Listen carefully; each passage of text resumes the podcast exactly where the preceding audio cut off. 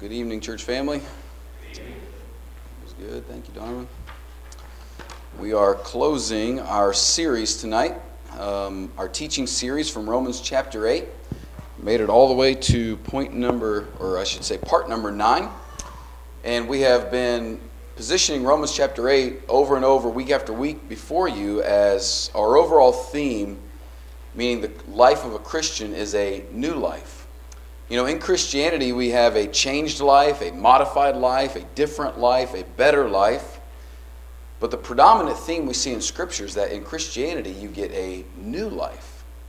Now, the newness of the Christian life is not found in some mystical, out of body experience or some internal combustion that all of a sudden everything is totally different.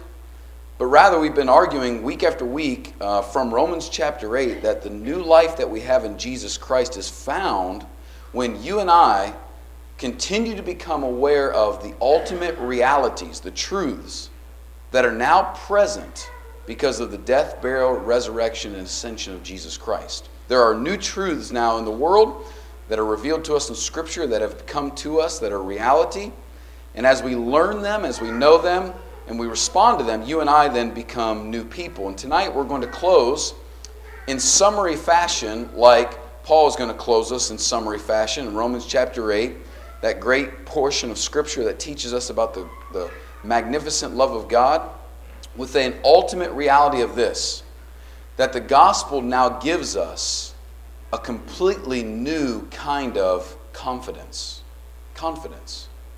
That the gospel of Jesus, the death, the burial, the resurrection, ascension, and now intercession of Jesus can give to a person here in this life a confidence that they have never had before, that they've never experienced. So, to get started into this, as we, are going to break down the text in just a moment, but to get started, we've got to ask a few questions like, you know, first of all, what is confidence? You know, what does it mean when I say having confidence? That word has been used and applied to different spirits, different attitudes that don't necessarily always mean the idea of confidence. Sometimes we apply confidence to things like arrogance or being um, boastful or prideful. The word confidence just really actually means assurance. Solid assurance of heart and mind that you are a person who is secure, that you're okay, that you are a person that is accepted and good, and that you are a person that's capable able to do something. And I believe God longs for us to have what he would call a healthy or a godly confidence. But the problem is, sin, like all of our other problems, has not just um, changed the way we do confidence, but broken us away from the source of all healthy confidence, the love of God, as we'll see uh, here in just a few moments. So, because of that, because we all have exalted ourselves through the act of sin and the belief of sin that we can run our lives better than God can run our lives, that we should trust ourselves more than we trust God, and therefore live lives of sin, we have broken off our connection to the very thing, the very being that is supposed to give us ultimate confidence, security. And so, therefore, all of us as human beings, lost at times in sin, have settled for lesser ways to replace this lost confidence we had in God's love. So, a second important question for you to try to make the most of this text tonight is this. You know, what really gives you in your life right now confidence? What gives you security? What makes you feel most okay? Maybe a better question might be do you have confidence? Or do you exist day to day lost without confidence? Both of those cases are not supposed to be the way we live. Um, do people give you confidence, affirming you, uh, maybe praising you, maybe being connected with you? Is it your accomplishments, the things that you've done that assure you that you're able to do things so you have confidence? Is it maybe habits in your life that reinforce some things that give you confidence? You know, uh, I'll, I'll, try to summarize it this way. I, I did a lot of research on looking into um, you know, how people in the world counsel us to get confidence. Again, like last week, I shared with you some Google stats. Uh, you can look up on Google how to build confidence, and there are a lot of people that are experts on how, how to help human beings live lives of confidence. And it's important to people, you know, whether it's in the business world or in the educational sector. Um, people believe we should live lives with confidence. And so I started to research all the ways that all these outlets were telling us here's how you get confidence. And you could boil it down into about three main categories where we have draw where we draw our confidence from uh, that will ultimately end up finding out that these are broken cisterns. Uh, we get our confidence horizontally from people. We get our confidence individually from ourselves. And at times we even get our confidence circumstantially from things that are happening in our lives. And we're going to find, as I give you a few examples, that most of these things are not bad things. Most of these things that we draw our confidence from when we're not drawing it from God are not terrible or bad things. In fact, many of them are good things, but these were things that were never designed by God for us to build our lives upon, for us to have all of our stability come from them. In fact, they're way too flimsy, they're way too weak to be able to sustain a person's life. Let me run you through a few examples. First of all, a circumstantial supply of confidence. These are when right things happen to us, then I feel confident.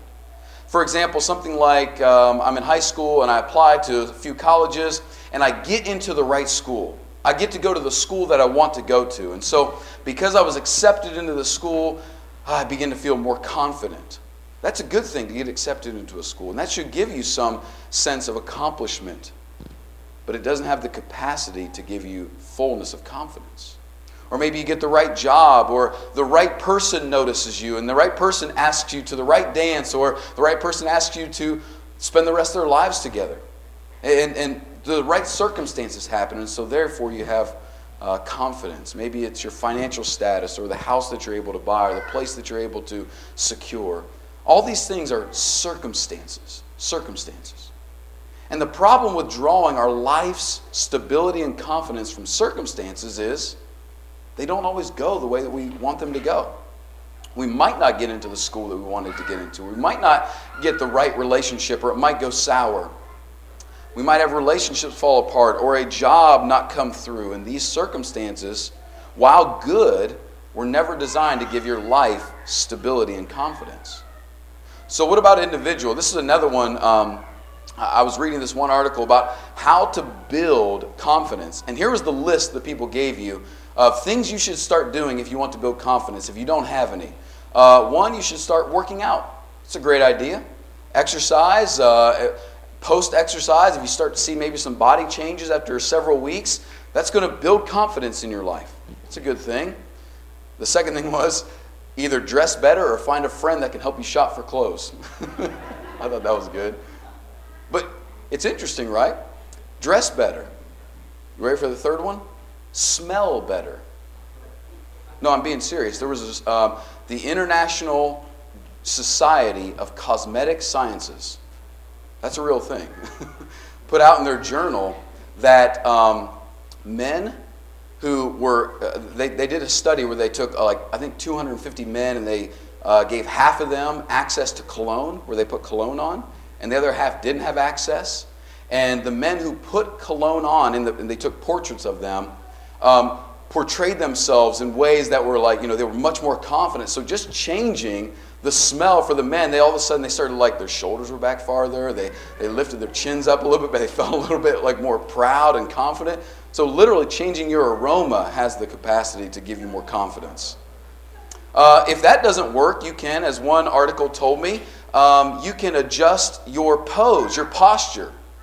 Literally, change your physical posture. In fact, there was a research study done at The Ohio State University that said um, if you will just uh, lift your hands like in a victory, uh, you know, putting your hands up and clench your fists, it has the ability to raise your testosterone, therefore raising your confidence. So if you're struggling in confidence, just start walking around like this, you know, in the office. Pe- yeah, people will just start, you know, whoa, okay, this guy's really confident. You know, that'll work. Listen to this. Th- these are all really things people are reading, like online right now. How do I get confident if I'm not? main media outlets. This is an interesting one. Uh, this is where you can draw it from yourself. Explain something to somebody that you understand really well. That'll make you feel better about yourself.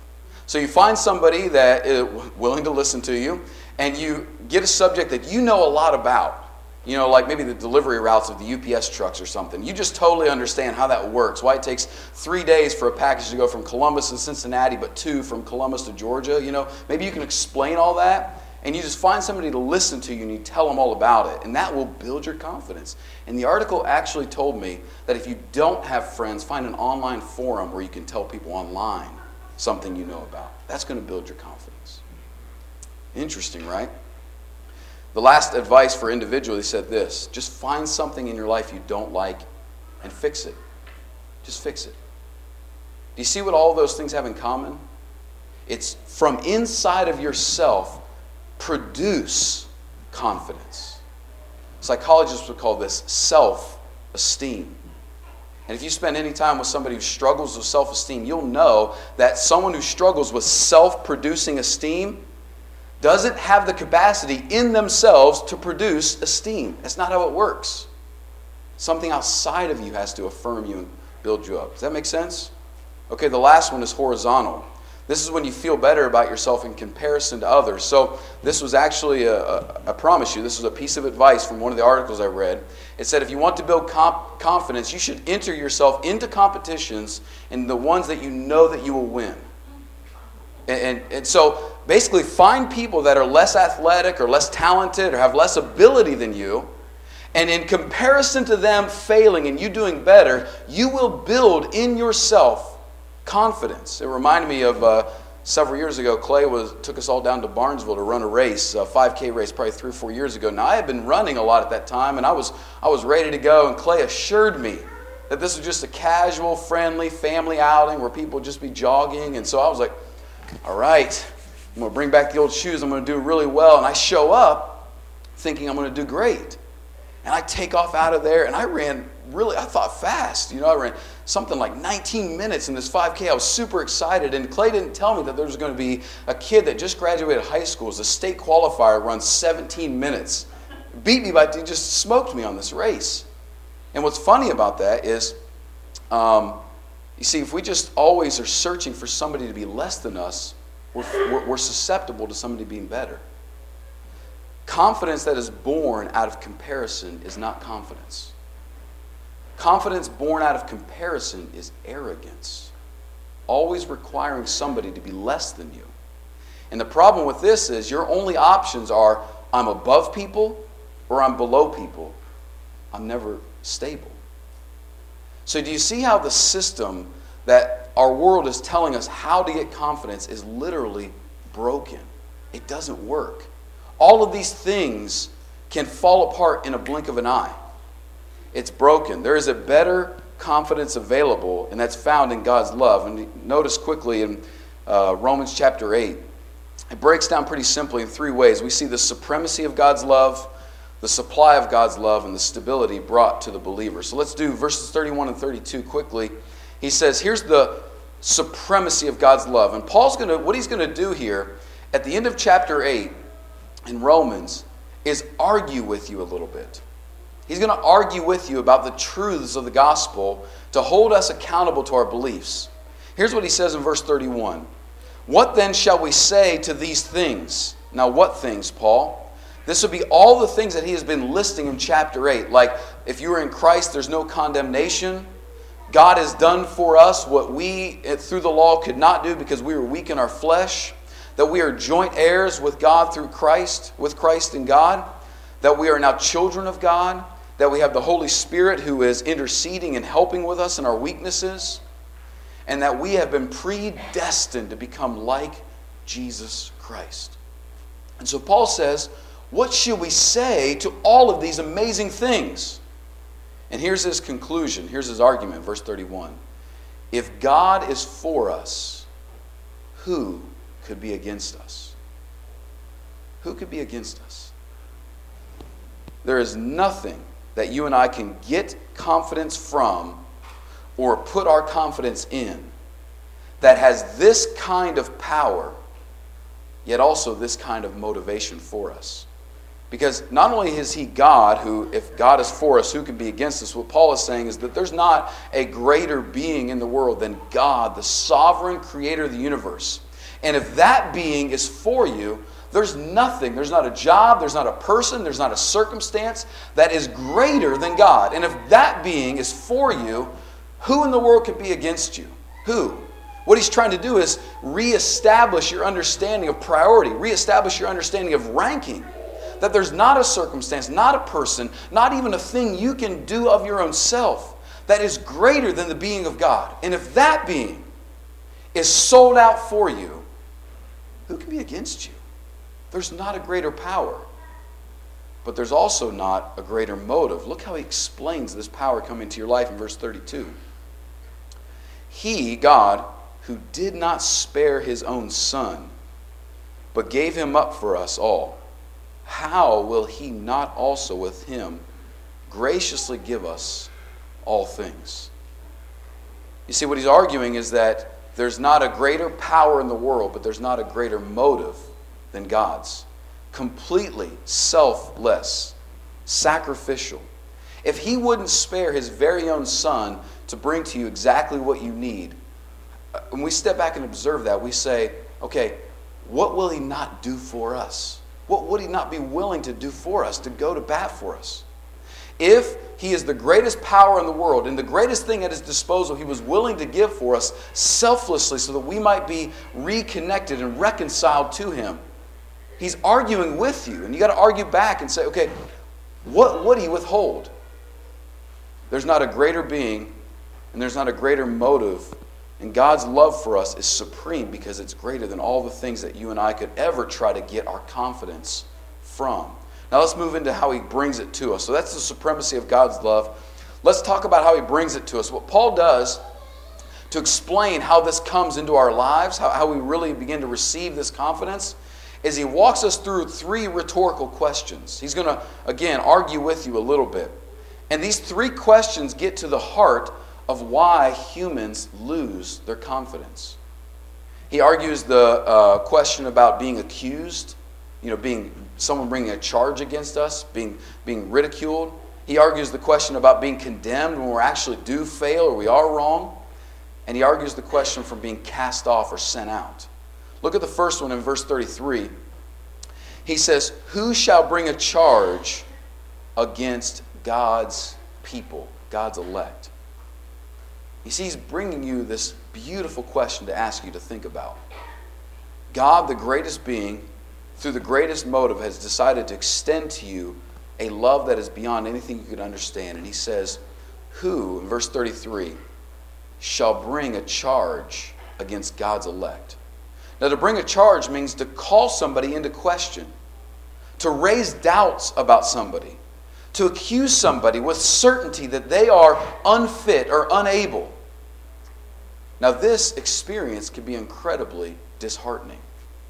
Hey, just think about that. You might not even be wrong. You might not even be proven wrong. But if somebody just raises doubts about you, somebody just questions your ability, somebody questions your motive, somebody questions your presence, if somebody's just like, what's he doing here? What's she doing here? Or somebody says, they're not able to, excuse me, do that, or, or let's not trust that person. Just the raising of doubts about you can be wounding to our confidence, can damage us. But here's what he says in verse 34, I'm sorry, yeah, into verse 33. It is God who justifies. You see, he's reestablishing for you that even in moments of time where we experience accusation, maybe being overlooked, maybe being charged with a wrong, maybe being doubted, maybe being ridiculed, whatever it may be. When you experience that, what he's trying to reestablish is the higher source that should give you stability. He says, okay, who can really bring a charge against God's elect? It is God who does the justifying. That word justifying in the Bible means to be declared right. We talked a lot about that last week. The biblical definition of justification means to be looked at and said, who you are, what you are, is right and good. And if it's God who is the one who gives justification, who says you're justified, if you value what He says, if you hold His opinion supreme above all other opinions, when somebody comes along and says, You're unfit, what are you doing here? You probably can't do that that opinion is below the opinion of God. And it lacks the ability to wreck your confidence. Now, the second question is this in verse 34 Who is there, or who is to condemn? This is actually to bring um, an actual judgment down. So maybe something you've done is wrong. Maybe you fail. Maybe you don't live up to the standards of an employer, the standards of a friend, the standards of a spouse, the standards of your own self, where condemnation a lot of times comes from ourself. The truth that he fights us with is found in the next part when he brings us right directly to Jesus Christ. Who is there to condemn? Christ Jesus is the one who died. More than that, who was raised, who is at the right hand of God, who is interceding for us. Do you see what he's doing? He doesn't really even begin to explain all the gospel, he just tells you the gospel. It was Christ Jesus who died. Well, why did he die? For our sins, to absorb the wrath of God under our condemnation. More than that, he was raised, so it wasn't just the final answer of Jesus, wasn't just his condemnation, but he was raised back to life. And after raised back to life, he was ascended to the Father, and he's now currently interceding for us, meaning arguing our case for us before God, saying, He or she is one of mine. And so, who really has the power to condemn you?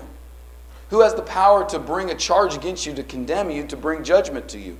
He's saying, No one does. No one has the power to condemn. So just imagine living your life with such confidence such peaceful security that you don't always have to run around defending yourself when you're wrong, but you also don't have to run around promoting yourself when you've been overlooked. You don't have to do that. You can just rest in the acceptance and reconciliation of Jesus Christ and realize that it is God's acceptance and God's rejection that's ultimate, and He's accepted me in Jesus. I don't have to worry about being condemned. And the last one is this, um, down in verse 35. Who shall separate us from the love of God, from, from the love of Christ? You know, one of the most gut wrenching experiences in life is to be left out of something you long to be a part of. To see something that you want to partake in, to participate in, and to be left out of that is gut wrenching. Paul says even the most difficult things are suffering, tribulation, distress, persecution, famine, nakedness, danger, a sword, the most difficult suffering does not mean that you are left out of the ultimate gift of God's love. That's, it's so amazing how Satan can be so effective at this. That the moment we experience some measure of suffering, some measure of difficulty, the first question that we oftentimes have to wrestle with is Is God here and does God care? Almost immediately, Satan is masterful at the way that he uh, argues that with people. The moment people suffer, almost automatically we've got to fight back saying, yes, God is present, and yes, God does care, even in the midst of the suffering. We'll see why. You see, verse 37, he says it's not, look down in verse 37 with me. After he says it's not all those things that tribulation or distress, they can't separate you from God's love. Verse 37 says, No, in all these things, we are more than conquerors through him who loved us. You notice he says it's not in spite of our suffering or around our suffering, or even though there's suffering going on, we can still know we're loved over here. What he says is actually through this, in the suffering, we learn to conquer Satan through God's love. Our suffering, when rightly understood, when rightly um, put in the right position with who God is, only has the ability to amplify God's love for us. It reminds us as we suffer in this life through circumstantial ways, through things that are created, as it'll say in just a moment, verse 39, that there are created things that can cause us to suffer, but these created things cannot separate us from God's love. It's in the suffering that we are reminded of the eternality and, and the, the foreverness of God's love. So when you suffer, you're reminded that circumstances, that people, and yes, even yourself do not have the ability to give you a sustaining love. It reminds you of that. God is gracious enough to let us go through that so that we can develop a deeper confidence born out of His love. Let's finish with the last two verses here. The stability for the believer. When someone really understands what Paul is arguing and really gets the facts of what he's driving into us here, the truths of who Jesus is, which gives us the supremacy of God's love and brings us the supply of his love, we begin to experience what the Bible calls stability. Um, Paul says it this way in verse 38. The ESV translates it this way that I am sure, for I am sure. Uh, you might have from the New King James the word persuaded. Um, I am persuaded. Uh, that, that's probably a really great translation of that word, persuaded. What it means is I am convinced. It actually has its roots in the word faith. It has its roots in the word faith. So when Paul says that um, I am sure, or your Bible might say, I am persuaded, what Paul is dealing with is the roots of faith. And here what we see is the workings of faith, or what I like to call the guts of our faith. You see, when we hit moments of whether it be suffering or failing or dealing with accusations or even condemnation, when the weight of Satan's accusations, condemnation, and separation come into us, and we're wondering if we're loved by God and we're losing that confidence, you and I have a choice in those moments. Our choice is to be tossed to and fro by these lies that Satan spins to us that make us accused, condemned, and cast off, or to have the guts, the confidence, the security to choose to believe the truth of the gospel, even when we don't feel like it. You see, your faith is not your feelings. Faith is not feelings. Feelings and faith are not the same thing. And we get them so intertwined in our um, world today where we think our feelings are our faith. You might wake up tomorrow and not feel it, okay? That's possible. But that not feeling it is not the same thing as your faith. You can let your feelings wreck your faith, but your feelings are not your faith.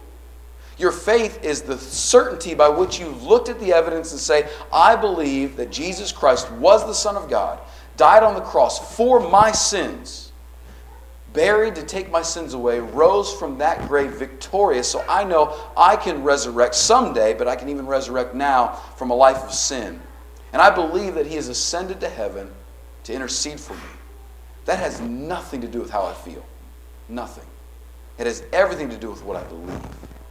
And in those moments when you feel shipwrecked, when, when the gray cloud that you know goes over Charlie Brown comes over your life, you have a choice.